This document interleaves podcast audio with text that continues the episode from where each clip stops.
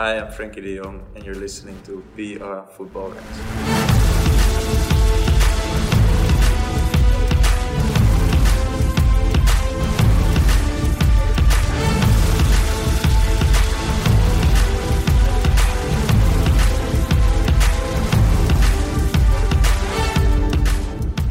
It's Football Ranks and La Liga is back. Welcome to the podcast. My name is Jack Collins and I'm joined by Sam Tighe. Hello, mate. And Dean Jones. Hello, mate. How excited are we? I'm big excited for this one, if you haven't noticed. Oh yeah, we saw, we saw, we heard it, we heard it. Well, Jack, you and I are we're gonna we're gonna settle into this groove in the right way, aren't we? We're gonna commentate on uh, Real Betis Sevilla. Uh, so we're obviously excited for the first game and everything that comes with it. And then, of course, flowing into the weekend, it's going to be non-stop La Liga football, which is something we haven't had for a long time. It's going to be great. I think we've we've loved having the Bundesliga back, Dean. But you know, expanding that last week, obviously the Primeira came back. We've I watched a little bit of that, but this week feels like the first kind of expansion into lots of different you know elements of football and, and being able to kind of switch between two leagues or three leagues in this case adds a real nice element of how this weekend feels like it's going to go. Poor old Bundesliga. That's it, isn't it? They've had their time in the limelight. That's it. Spotlight's no. gone. Well, the, I think the title race ending so early will play into La Liga's hands, won't it? Because totally, yeah, totally. Well, I, I, think that's the thing that I'm most excited about. So I've finally stopped watching like games from years gone by. I've finally stopped watching birds building nests and I'm now concentrated on the present. I'm looking at this season, and it feels really good to be watching stuff that's actually relevant to what's going to be coming up in the next week or so.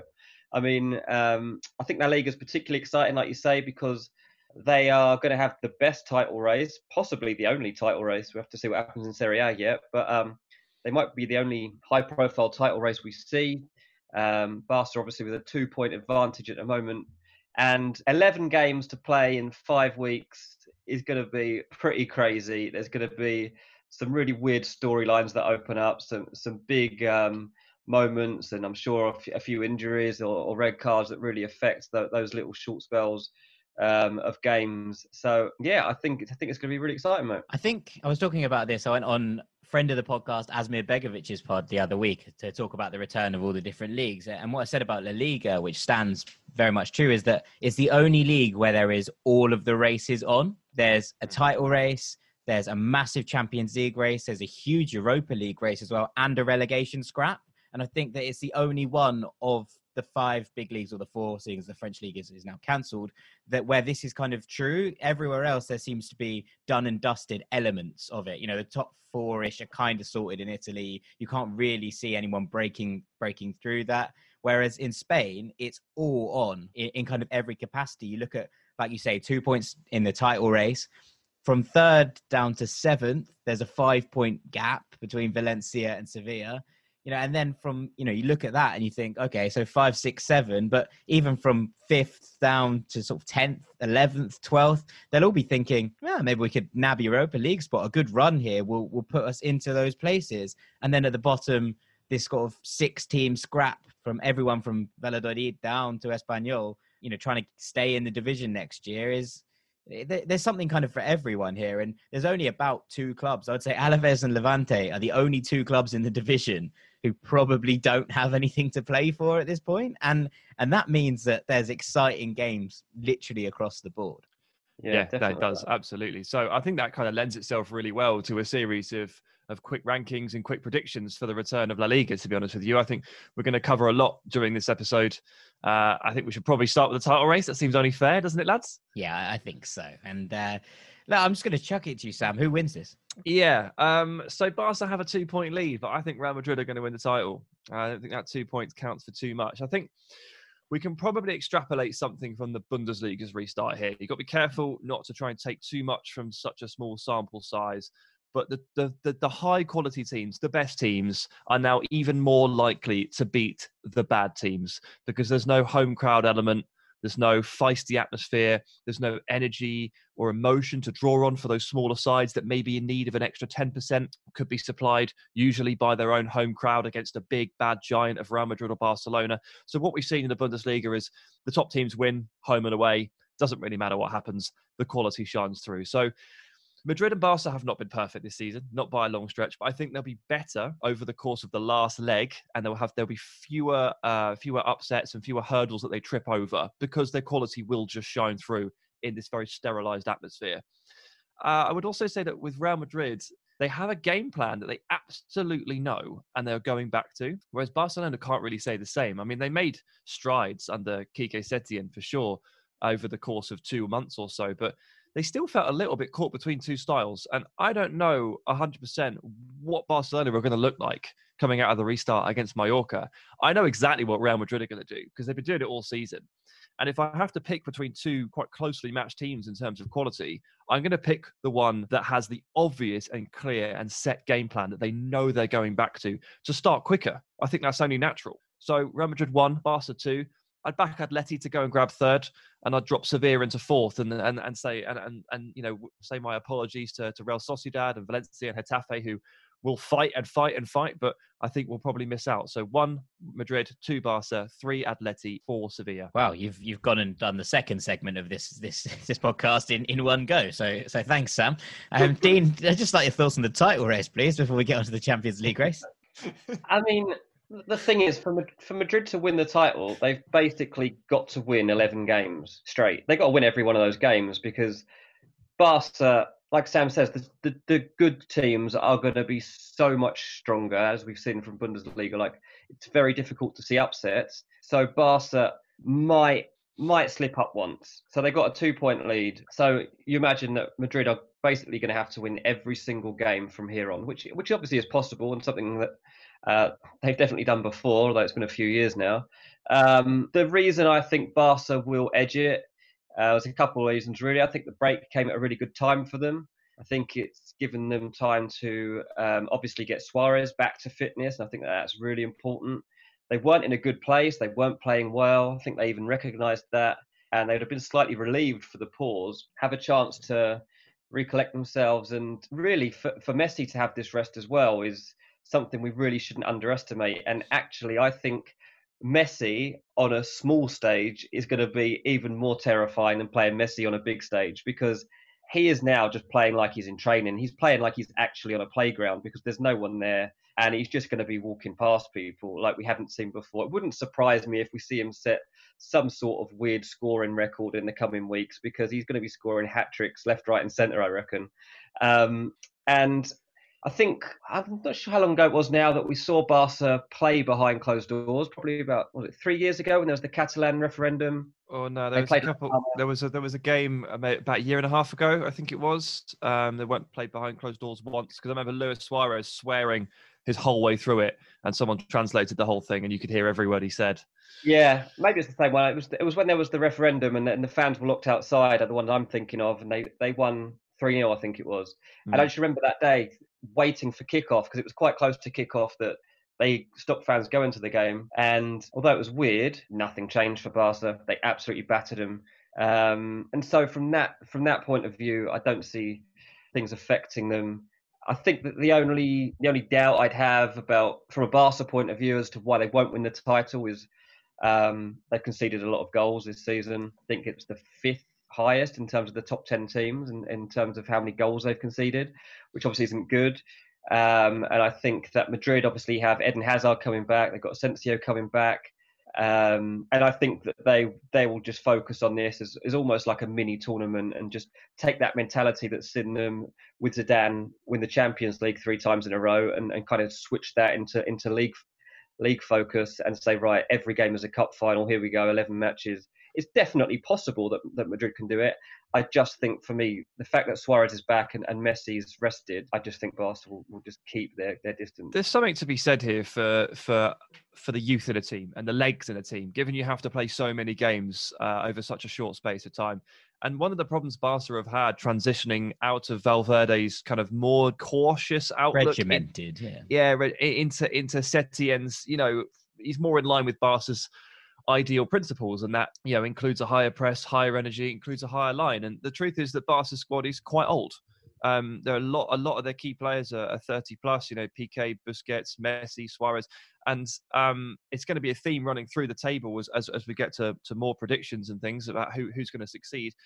I think that I think that Real Madrid's energy and and depth and sort of basically youth. I mean, they've just got younger players. Full stop. They, they do. Running through that squad is, is is a lot of youth and a lot of effervescence.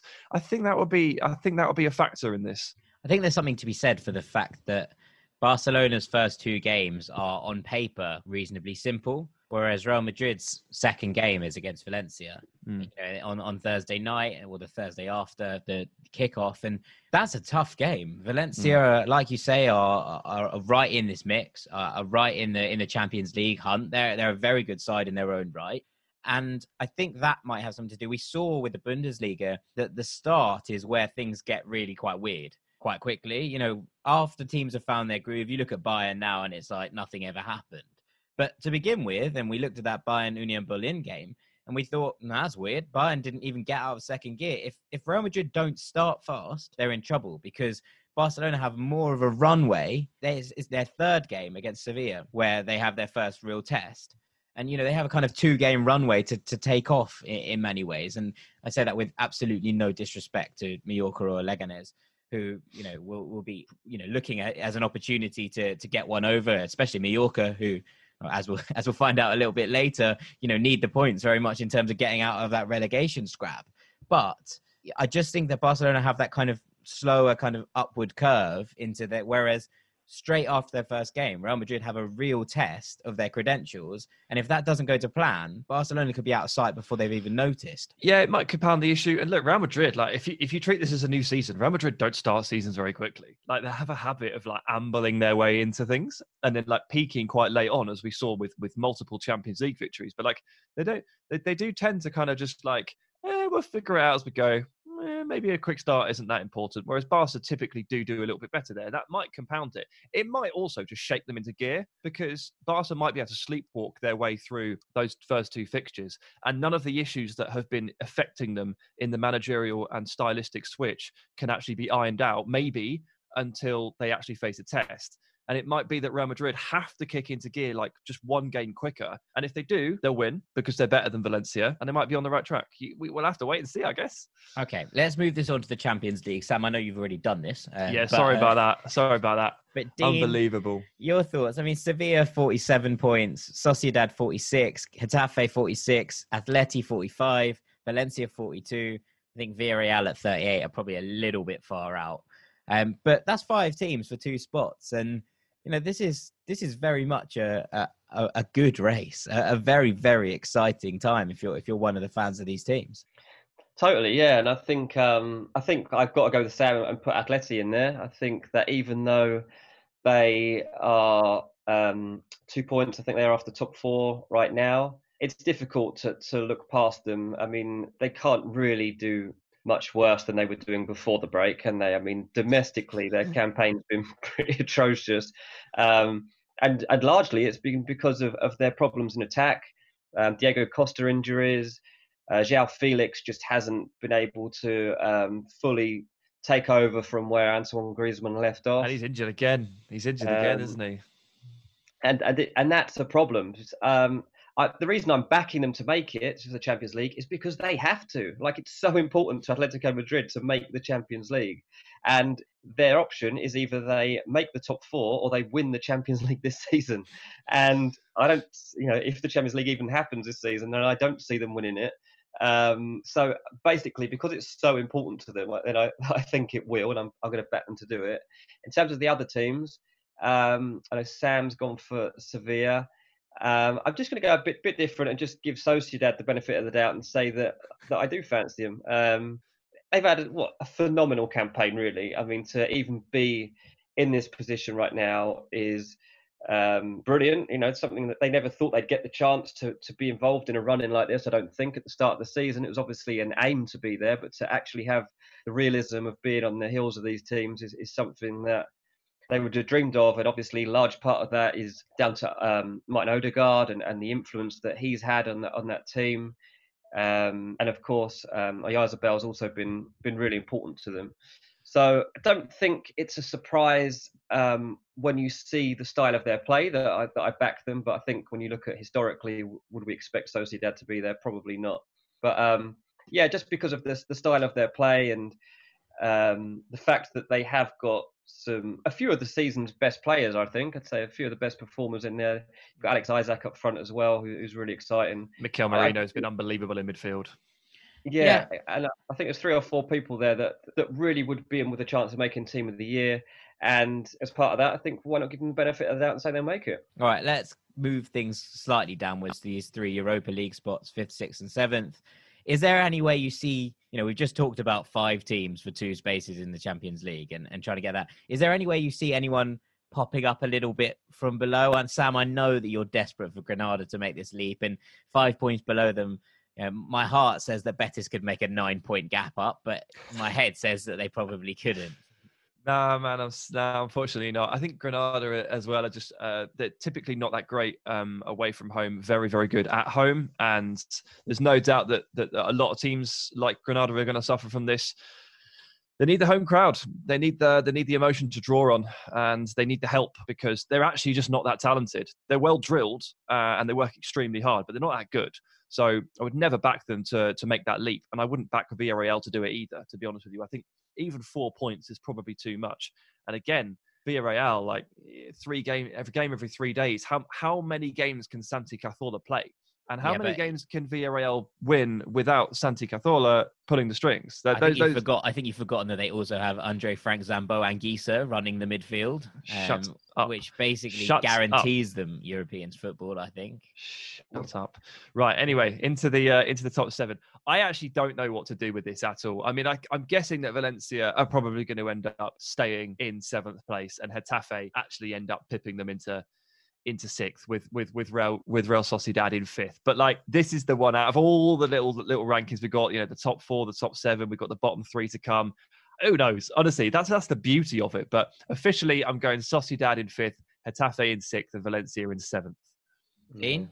Yeah, I mean, with with Valencia, the only I find them quite unpredictable and hard and hard to guess because you look at where they are right now in seventh, and they've actually got a goal difference of minus one, which is really weird to be seventh. They're a proper weird side, Valencia. They are fun, but they're one, weird. You, know, um, you wouldn't expect to have negative goal difference in the top half of the table, obviously. So um, defensively, massively worried, and up front, I mean, there's obviously Maxi Gomez and, and there's Guedes, but you're really, really reliant on on them making sure that that you get over the line and, and clinch that spot. So I have got slight doubts about Valencia, but then you, you look below them, and I've got some of the same doubts about Villarreal anyway. So um, they'll probably just about manage to hang in there. Indeed. Right. Before we get on to talking to our friend Stu Holden, who is a part owner of Mallorca, and we'll be talking about the relegation scrap in the, in the second part of this episode. Um, we're going to just pick three players outside the top two that you should be keeping an eye on. Sam, I'm going to start with you here. So it's one each, right? Yeah. One so each, yeah. My pick, my pick is that shock horror. It's going to be a Granada player. Uh, obviously, I support Granada. I'm going to pick one of those players. I'm going to implore you to watch them. Uh, but secondly, as well, this player features in an article that I did for BR last week. Uh, where I teamed up with an analytics company called Analytics FC. They've got a tool called Transfer Lab, which is like a transfer solutions uh, tool. They work with like West Ham and, and West Brom and Leeds to basically answer their questions. They gave me access to the tool. It cost 40 grand a year and they gave it to me for free for a while. So that was quite cool. Had That's a little nice. poke around in there, some data crunching, and I drew up for an article a list of players of various prices that could solve Arsenal's long held number six dilemma. Who can play defensive midfield and be that anchor presence, not named Granit Xhaka, who actually does his defensive work? And one of the names that I came up with, actually the cheapest option on the list, is is someone at Granada. He's he's on loan from Manchester City, but it's Yangel Herrera and he is on the list because he's really good. Uh, I also think he'd only probably only cost about 15 million euros or so, but he is an excellent ball winner, a really really tenacious player. Uh, can spray a long pass as well and, and scores the odd screamer. And Granada like aren't the prettiest watch because they're very functional. They work extremely hard. They press pretty high. They're not that talented, but there are a couple of players in there who are obviously very, very good. And Herrera is the one that doesn't belong, evidenced by the fact that he's on loan and he won't be spending the rest of his career there. But he is someone that I think this summer could easily end up signing for a very savvy team for not that much money, and he could make a huge impact at a top team as that uh, more defensive-minded and tenacious midfielder who sets a platform. So watch Herrera, not only because I support Granada, uh, but also watching because like I think he he's a player to keep an eye on for the future ahead of the summer and for the years to come. And I guess some of the listeners will all be reasonably familiar with him because he did spend some time at NYCFC, uh, but he's come on so much in the last two years. He's such a good player now. Dean, who have you got?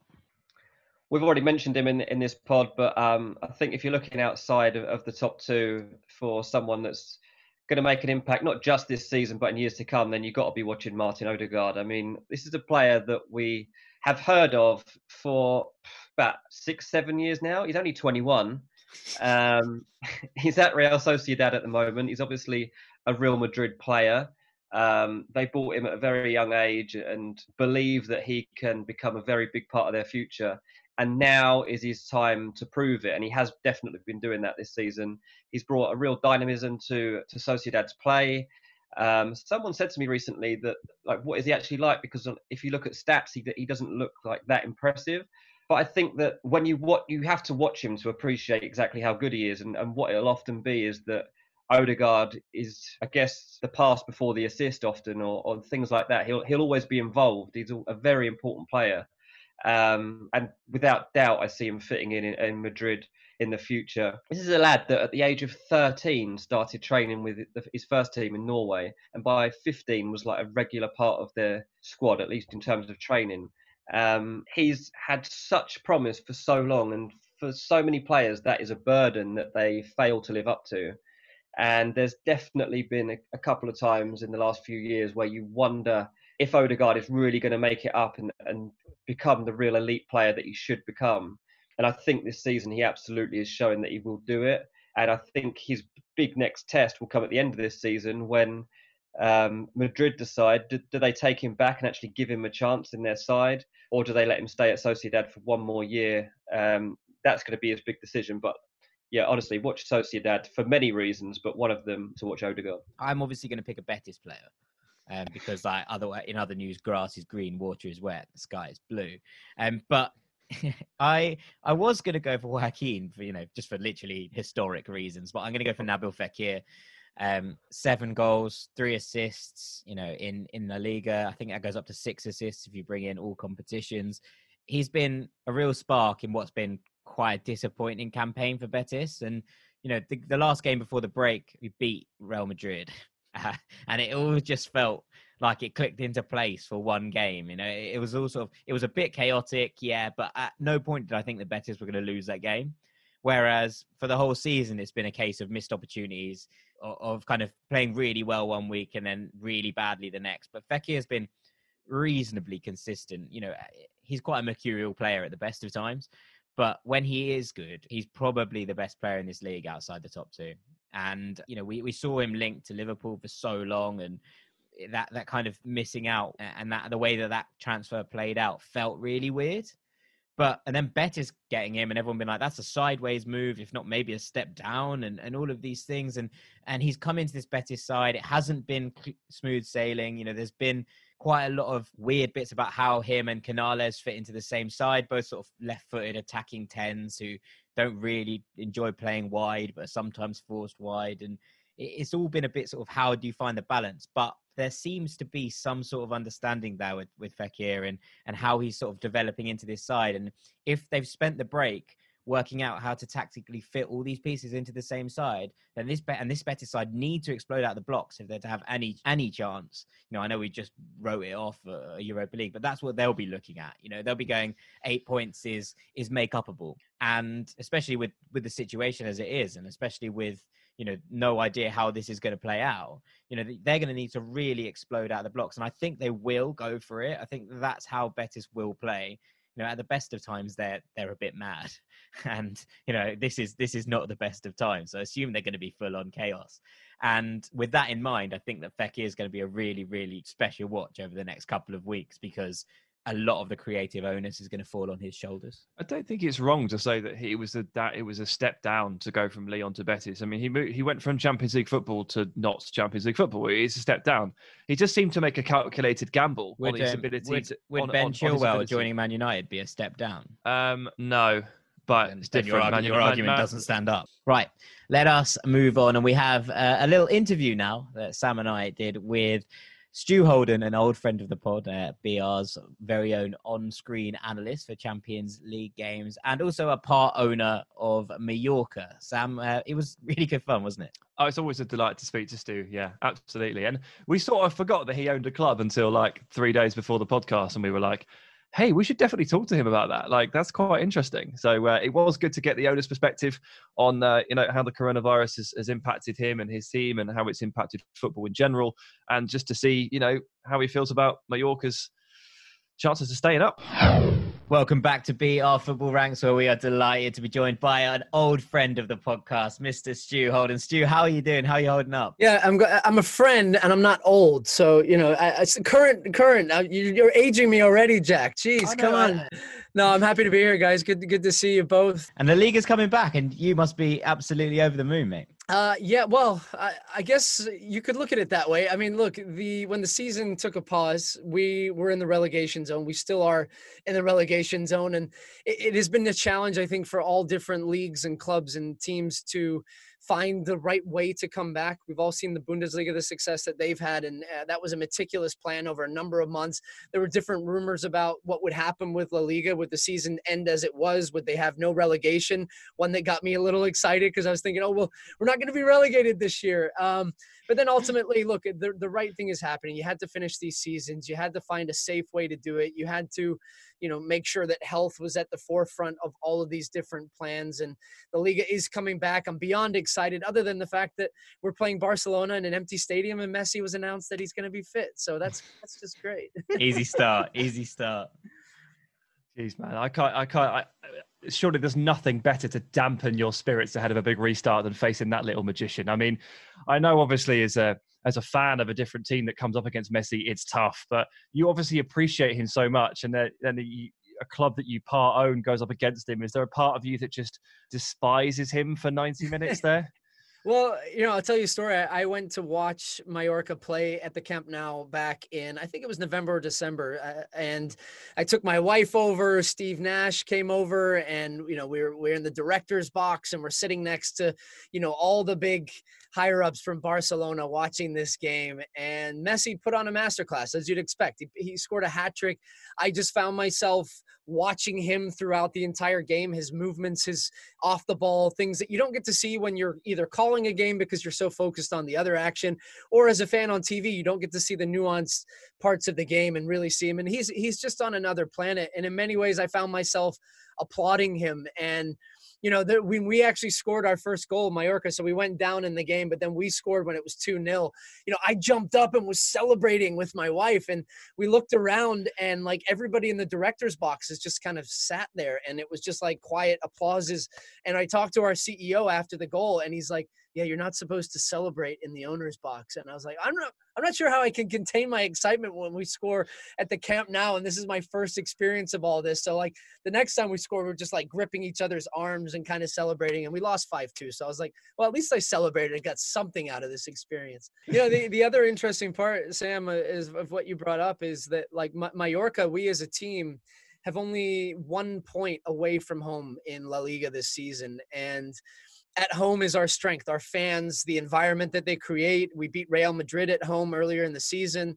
Uh, it is really a place where we feel we can pick up points. Now coming back there's not going to be fans. It's going to be an empty stadium.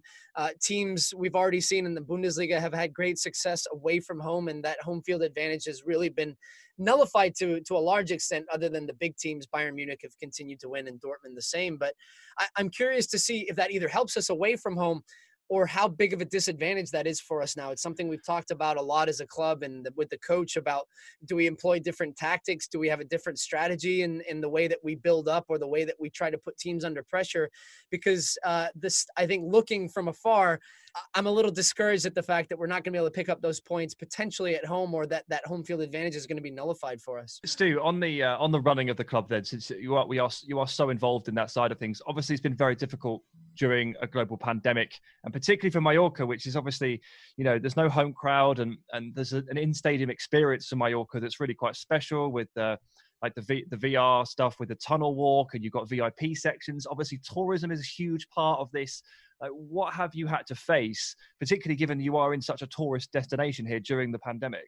Yeah, it's it's been incredibly difficult for our club, and and you know our president Andy Kohlberg has has spent uh, a good amount of time there. Uh, we have a, an incredible staff on the ground that have been working really hard on this, but ultimately this has been a challenge for us uh, much like all the other clubs in football. But I think the smaller clubs, you know, we're a team that were rele- uh, promoted back to back seasons. So we're already the lowest budget in La Liga. We're, you know, just fighting for survival in the league.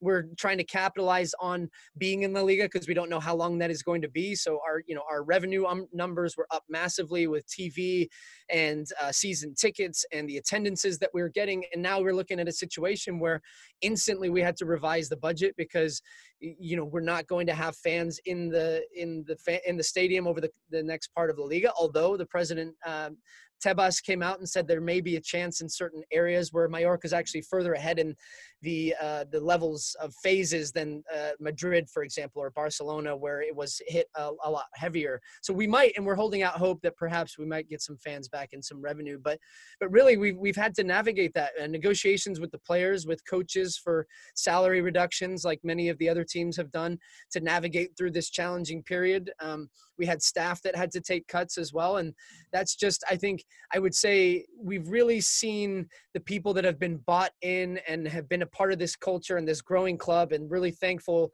for the rest of the people that have been open to really navigating this period to get us out of it the other side and now ultimately really it is about football. It is about staying in La Liga. It is a fight for survival. Sponsorships, commercial, all that other stuff really comes secondary to the football because uh, for us it's really important right now that we focus on that. The one good thing though that we have been able to do and, and i'm a big credit goes to our ceo alfonso diaz with this is that uh, he has uh, led an initiative to rename the stadium visit mallorca because with other companies on the island that have also struggled really just putting uh, mallorca at the forefront as another tourist destination once again that people can start to come back and raise awareness that we can and do our part as a football club to the island to to bring back some of those commercial interests that, that really help the island uh, function on a daily basis. Absolutely. Mallorca Stadium. It's got a nice ring to it, that. Yeah, I quite liked it. We'll keep it.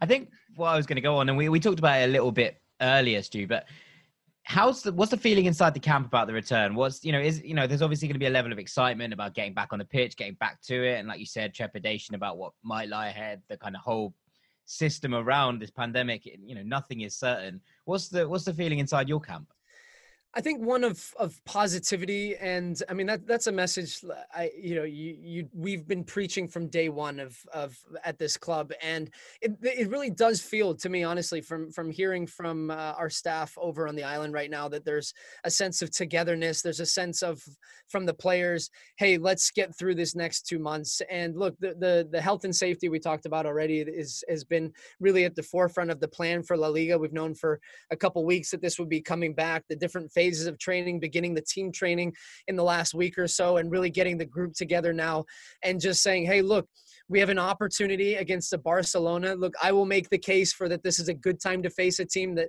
is full of talent, stacked of talent with Messi's and Griezmann's and all these great players. But yet these guys aren't going to be fully match sharp. I mean, we saw it in the Bundesliga the first week.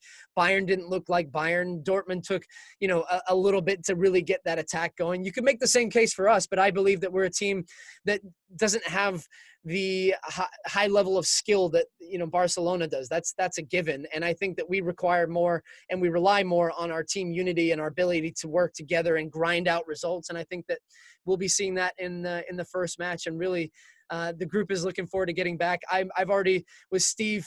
We're going to go down to his house. We're going to open up a couple beers, a bottle of red wine, Spanish Rioja, and we're going to watch our team 1 p.m. local here, and we're going to get drunk and have a good time, regardless of if we win or lose in this game. That's how I feel about most of the football at yeah. the moment. I've actually, I was saying it the other day, but I've actually really enjoyed not being engaged with with actually supporting a team. It's been really nice having the Bundesliga back, and you know, you can all there's all this stuff about oh, pick a Bundesliga team and support them but you know, it doesn't happen overnight like that, and you know that as well as anyone. So it's been really nice just watching it and be like, I can have a, a very sort of asymmetric view. On, I know. On this yeah, and, it's and just have it on in back. the background. It's almost white noise in a way. It's just soothing to have football back. Honestly, uh, I, I can't I can't wait. It's nice to just to get excited back. about certain things and be happy, but then also not experience the sadness the other side. So you can choose to only like the bits that you like and then just ignore everything else. It's perfect. But on the uh, on the playing squads Stu, there's one player in particular that I want to ask you about. Get your get your view on having having watched him all season. He'll be of interest to our our listenership as well. It's Kubo, Takafusa Kubo, the Japanese loanee from Real Madrid. Lot of hype, lot of hype heading into the summer about him, and, and you managed to pick him up on loan. What's the verdict? Uh, he's special, R- really special. Look, uh, when when Kubo is at his best, he's the best player on our team. Uh, it's not even close. And uh, from from an upside, from a potential, from you know, just pure quality uh, standpoint, he is a difference maker within the game. Uh, what he has to add to his game, I think, is consistency in the final third. That's you know last pass, last shot, finishing. Um, you know those are those are the areas he he has a real ability if you watch him play. And even against Barcelona, uh, where we were outmatched and we lost the game uh, five two he was sensational. I mean, he, his his speed, one against one, his ability to get away from a man on a consistent basis, uh, his decision making at times is so elite and um, you know making little one-two passes to get himself out of pressure facing up defenders uh, his awareness on the field of where the space is when to come inside. I, I would say where i really feel that he's improved his game and this is because he's had to play in a team that hasn't had a, a ton of possession that that really relies on the system and its uh, togetherness in a 4-3-3 he's played wide for us. He's also played centrally. Is his defending because our system doesn't work if our wingers don't defend. And you know we had lago junior last season who's who's uh, was a fantastic player. Uh, he learned that side of his game under our manager vicente moreno who was a you know hard-nosed two-way center midfielder in his playing days and really you know drills that into our team positionally where do you need to be defensively? Uh, when can you help back against your fullback? And if you watch kubo he's actually coming back and making tackles uh, in our defensive third down near the corner flag and then still picking up the ball and driving it the other way so I, I really feel this has been an important time for his development as a player and when you look when he goes back uh, to Real Madrid. He will be a better player because of that. We'd love to keep him for another season. I, I think we're still in discussions about how and if that is going to make sense for us again. But if he can really, um, you, you know, polish up that final third. Think of a Martin Odegaard right now with Sociedad and the, the form that he's been on for them. He's been uh, one of the best players in all of La Liga. Um, and Real Madrid will be watching his progress, thinking, okay, he's going to be ready. Another year or two like this from Kubo, he will be ready to to play for Real Madrid. I have no doubts about that. Yeah, it's a high, it's a high ceiling for him, but like he's got a. I mean, there's so much competition in that Real Madrid squad yeah. because you can make three three attacking midfield bands of nine players in total. you know, with with Asensio coming back uh, as well after an ACL tear, and you've got Isco, you've got Hazard, Rodrygo, Vinicius, Oscar Rodriguez on loan elsewhere in the league has been fantastic. Yeah, it, it might just be working in your favour that they've got quite so many players there, man, because you might end up getting him back. But yeah, I, I, think in the short term, for sure, I, I, I agree with you, and I, I I think, and my understanding of the situation is that he would be available for another season on loan you know for us or for another clubs and and as you'd expect i know a lot of other clubs have watched his progress with us and thought hmm you know he'd he'd do a job for us for sure. So we we will have competition if we want to keep him. And uh, you know without going into the specifics of how the deal is actually structured right now um, you know, we we would love to have him for another season, no doubt about it. Well, I mean, the first thing that you need to do to to have a chance of keeping him again for a second season is stay, stay up, right? So, what uh, what what does it take? Final question: What does it take uh, to keep Mallorca in La Liga this season? You know, we we've we've shown some really positive signs in games where we have had chances, we've scored chances, we've taken leads, but we continue to make errors at the back that um, have cost us points, whether on set pieces, giving away penalties, little moments that in La Liga there's no forgiveness. In Segunda, we were able to get, you know, concede some of those goals and then go down the other end and score, or we were able to maintain and uh, maintain those leads, even in the promotion playoff. I mean, we had an incredible second leg where we were up 3 0 and everything was great. And then we made a mistake towards the end of the game they had a free chance within six yards, and our keeper comes up with an unbelievable save that, that got us to La Liga. Those are the, the margin of errors you don't get in La Liga right now. And really, I, I hope that we can maintain con- concentration over the course of 90 minutes and really just have a momentum and an energy and a feeling within the group that we can do this. And it would be a huge achievement, honestly, because I think the last budgetary figures that I saw, we're the lowest salary in La Liga by 30 million uh, euros. And that's a large gap when we're talking talent and the ability and the, the amount we're able to pay our, pay our players. So if we can stay in, you know, I'll be on here drinking some champagne with you guys uh, come the end of the season. we'll have we'll have a celebration. But Stu, thank you so much for joining us. It's been an absolute pleasure. And uh, vamos Mallorca and, and, and yeah, vamos. Good luck, buddy. Yeah, always great to see you, boys. Welcome back to BR Football Ranks, and thank you so much to Stu Holden for joining us and his insight on what it's been like owning a club during this kind of mad times. Leads us on quite nicely to our relegation chat. And Dean, there seems to be six teams in this.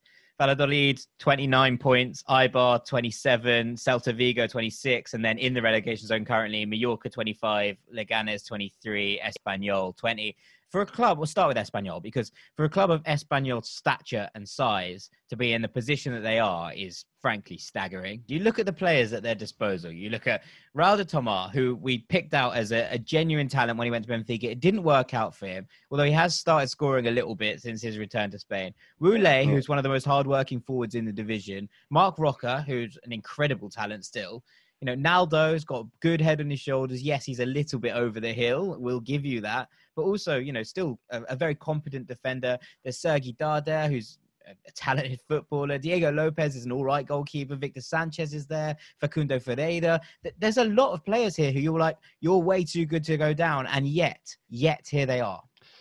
Yeah, absolutely. Look, I, I think Espanyol are going to stay up. I've actually only got two. Uh, I've got two of the guys, two of the teams in the bottom three right now. I've got them. I've got them surviving. So I've got Espanyol to stay up. I know it's an ask because they are cut adrift, but they've got. I think they, the way the way you look at this, or the way I've decided to look at it, maybe I should say, uh, it's the same way I've always looked at the Premier League relegation battle. It's about measuring how many goals that you've got in your team. And look, it's all good being solid and everything, but if you can't win games, you can't stay up. And Stoke City looked solid as anything when they had Kurt Zouma, Bruno Martins Indi, Ryan Shawcross, Jack Butland. They still went down because they couldn't score any goals, right? So you look at the amount of goals that teams can possibly score in this situation. Raul de Tomas gives Espanyol a big lifeline in this team, and he has started to score goals. You're right, Jack. I think he got four in four and six or something after mm-hmm. after joining. He was excellent. Mallorca actually have goals as well because they have Budimir, they have Cucho Hernandez, they have they have Kubo, who Stu referenced so glowingly. And then you look at Leganes, and obviously this they're, they're the, the ultimate victims of the Martin Braithwaite fiasco, right? So they've not only have they lost him, but they lost En-Nesyri in in January as well, who went to Sevilla. So they they they had basically their two strikers stolen from them more or less via a release clause and a ridiculous ruling from La Liga for Martin Braithwaite to go to Barcelona. And Leganes now, I feel like, are just going to plummet because they do not have the goals, I don't think, to keep pace with some of the other guys. Whereas Celta Vigo, Aspas is going to save them because he always does. That's going to happen. I think Mallorca will just about squeeze out of it. And I think it's Eibar who end up dropping in because they're really old. Like, yeah they're they're like I looked at the squad. You've got uh, Charles, Orellana, Diop, Pedro Leon, Arbilla, De Blasis, Inui, Cote, and Enrich. Nine players. I'm counting that right. Nine players who are all 30 or more. Charles, Orellana, and Diop are 34 and 36. Yeah. All of these players that I mentioned have played 20 or more appearances in the league this season. How the hell is that team supposed to play every three days? The only thing I would say is that Orellana has seven goals and six assists in the Liga. He's up there with he's he's messing with Oyarzabal, players like Gerard Moreno. You know, he, he's in that mix of, of how much they've created this season. If Eibar are going to stay up, and Eibar always seem to do this by the skin of their teeth. The way that they're set up as a club, you know, and I've just finished reading Euan McTear's book about them, Eibar the Brave. It's a phenomenal read and about how they how they got there, how they kind of escaped relegation through the first time through sort of weird ruling and, and some strange financial miscues and things. And then since then have kind of just battled massively against the odds to stay up in the division. And if they're going to do it, it's the players that have kept them up this far that are going to do so. Like you say about Aspas, that's kind of how I feel a bit about Orellana. Like he hmm. is actually still that good for Eibar, and if they are going to stay up, then that's very much where it's coming from, age or not. Yeah, yeah, I understand that. I just, I don't, I can't see a, a collection, a squad quite that old genuinely coping with the with the intense circumstances that they're about to walk into. I mean, look, that means I've got Mallorca staying up, I've got Celta Vigo staying up, I've got I don't know what to do with Valladolid. Um, to be to be frank, I, I think I'm. Well, you're going to have to relegate them. I mean, given, you, given you saved think, everyone else. I think I'm going to have to relegate them in 18th place. Uh, I think Le- Leganes are going to drop to the bottom. They, and it's going to be a massive shame. Like they're going to be the ultimate victims of a of a ridiculous ruling, which is I think is basically taken them out of the equation with Braithwaite. Okay. Well, there we have it. Sam's uh, one stay up. That means that Espanyol are somehow going to make up nine points on Valladolid in, in 11 games, which feels yeah. like a lot, Sam. Um, Does, yeah, yeah. Especially when you wrote off my Betis for not being able to get into the Europa League when they were nine points off with 11 games to go. Well, I uh, mostly just did that because it, it might upset you. okay. Um, Dean, your bottom three? Yeah, so I'm keeping Espanyol nailed to the bottom because they don't score goals and they let in loads. So I don't really buy into Sam's logic on that one. Um, so Espanyol down. Um, Mallorca, sorry, Stu. Um, just don't see them getting out of it. And then I'm I'm going with Eibar as well. Um, just for the, the sort of reasons similar to what Sam talked about there, but also because their first game back, I think they're going to get absolute pasting. Um, they've got Real Madrid, um, and I think that you know for any team down there, you want a bit of a confidence boost. Okay, you could look at it like Mallorca might look at it because they're playing Barcelona and just be like, okay, this is a we can't lose this one either way. We're expected to lose if we win, then great. But there's ways that you can lose, and I've just got a feeling that Eibar are going to really not get off to a great start when we get going. I mean, I, am with you to a point, Sam. I think Leganes will finish bottom. I just can't see them picking up pretty much any more points given the situation that they found themselves in. I like what you're thinking about Espanyol, and I do think that they will pick up points, but I just can't see them picking up enough points to make up that kind of deficit compared to, to those around them. So I think that Espanyol will still go and I, I'm with you though. I think Valladolid are in trouble. I think it's going to be either Valladolid or Mallorca as as the last one. I think Eibar will stay up. Um, I think they've got the experience. They've got the you know the kind of quality in many ways. You know, it's obviously a weird thing to say given that they are a very low budget side with, but they have that kind of cohesiveness, that kind of togetherness, and I, I think they will just about hold out. And I think Aspas alone will be enough to lift uh, Vigo out out of this. So yeah, I, I, think it will be a it will be a touch paper race between Valladolid and Mallorca for the last spot, and there's four points between between them right now. Um, so that involves Mallorca really kind of obviously Barca aside, trying to pick up some points quite quickly and, yeah. and seeing if they can get out of it. Well, the good thing about all this is it's probably given us all something to root for here because we've all got slightly different opinions. We've all we've all backed and uh, dismissed certain sides. So turns out the relegation race or race to avoid relegation in La Liga is going to be the most enthralling thing to watch for the rank squad because it will directly influence who you trust the most out of us three. Yeah. Let's finish this episode off by picking a game each uh, that you're excited to watch. And Dean, I'm going to go to you first because I assume you're going to pick one of the big boys. I'm picking Real Madrid Eibar. And oh. now, not everyone's hipster out there some people just want to watch the best teams. Um, and and you can't. You just watch. said that this was going to be a, just like a smashing. It is. This is what I'm about to say. You can't not watch Real Madrid come back from this break, and not only just come back in action, but also the fact that they're playing in a completely different environment is what really intrigues me. So obviously, Madrid, which we haven't really mentioned yet, aren't playing at the Bernabeu for, for the rest of the season. Um, they're playing at um, Stadio Alfredo Di Stefano. Um, it's a little 6,000 seater at their training complex. Um, I was reading a bit about it the other day, and it's all, you know, the, the ground is built to pretty much mirror the environment of the Bernabeu in terms of, you know, the dimensions of the pitch are exactly the same. The grass is even exactly the same as they have um, at the Bernabeu. And actually, I think they're going to benefit from this even more than if they were playing at the Bernabeu because um, while they, they would have been fine playing in that huge stadium, they're just still beating all these teams. The fact that they're not, the fact that you're just playing on this smaller stage, um, it really is just a little stadium like you'd get in the lower leagues. Um, it's beautifully equipped.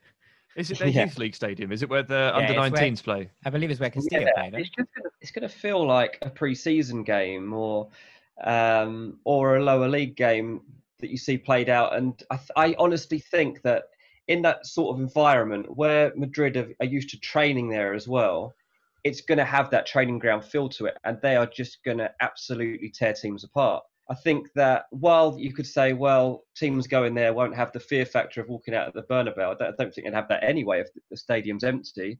So I think that um, the away teams aren't going to have anything to gain from going to Real Madrid's training ground and playing against them. And and I think that this is the first time we're really going to see all of this come together and and one see just how hungry Madrid are to win this title. Obviously, they're going to be playing after Barcelona as well, so the, the chances are that they they literally have to win every game. So they're they're put in a bit of a difficult situation, Madrid, because they seem to always be playing after Barca have played, which is a bit of a disadvantage for them because they don't get to turn the tables at any stage. Um, but yeah, I think we're looking at like Madrid five a five 0 win here to get things going again. Um, Dean, Dean, honestly, the things that you just said over the last minute and a half, you've described it as like a pre-season game, like a training ground, five yeah. 0 win yeah. How none of these are reasons to watch this game. They are. well, you don't like seeing complete dominance and elitism. No, not really. No. Why? You, why don't you want to see teams at their very best? Have you not enjoyed watching Bayern Munich? Absolutely. Yeah, I, I did. I, I, watched them. I, I, really enjoyed watching them play Leverkusen, where the game was back and forth. There was, you know, uh, yeah, games over the top. Games but in a situation like this, where like there's a team like Eibar who think they've got half a chance of, of staying up, and Madrid are like, "Nah, see you later." that's that's what I like seeing. All right, okay, all right, fair enough. I mean, it's a fair enough point. It's uh, it's each to their own in so many ways. I'm interested that, about the stadium though, because playing at the Di Stefano instead of the Bernabeu is one really interesting, and two, I'm kind of intrigued as to how it plays out, especially for TV and stuff, how it's going to look. Um, but also that Barcelona haven't done the same with the Estadio Johan Cruyff. You know, they they have the exact same option pretty much in in almost an identical complex that they have chosen not to to take on. They they've chosen to play their games at an empty Camp Nou, which I find intriguing and to see what the kind of two different sides of this argument are going to be uh, is something that like massively intrigues me as a storyline. Sam, what what are you going for? Well, June 15 is Real Betis Granada. It is the the Jack Sam Derby. Which is the Jack Sam Derby, which is always an interesting one. We are 1 0 up on aggregate uh, in terms of those scorelines because we did we did indeed beat Betis earlier this season. Thriller, wasn't it, Jack? Yeah, right. Yeah. Thriller. Absolute thriller. Yeah, really uh, we caught it, actually we, we caught Betis when they were probably at potentially at their peak dysfunctionality.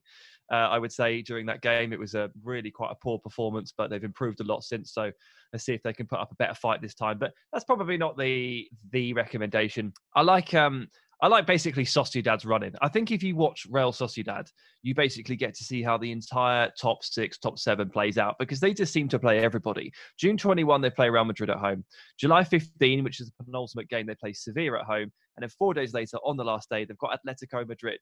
So in the space of like less than a month, you've got Real Madrid, Sevilla, Atletico watch Sociedad, watch their games, and you will see everything transpire through their lens. And I think that's the, the best advice I can give anybody looking to watch La Liga over the course of the next month and a half. Yeah, absolutely. It's um it's a fair point. And Sociedad have been a team we've mentioned a lot this year. And there's there's severe reasons for that. And you know, we said when the Bundesliga came back, you should watch Bayer Leverkusen because they're absolutely crazy and it's well fun to watch. And and so it has transpired in the same way, you know, Gladbach have been a little bit up and down and, and a bit mad and, and that kind of race for the, the top four i think has been what's the most exciting thing in the bundesliga. I think it's going to play out very similarly in la liga. That that kind of five team chasing pack for the champions league spots is where a lot of the drama and excitement is going to play out over the next month or so. And and like you say, Sam, Sociedad basically function as the one team to watch there because they play almost everybody else, which yeah, which yeah. makes them. Haven't uh, seen um haven't seen the cutout of Dean Jones at uh, Borussia Park yet on the no. on TV. Eddie Port. I've been looking. I've been looking.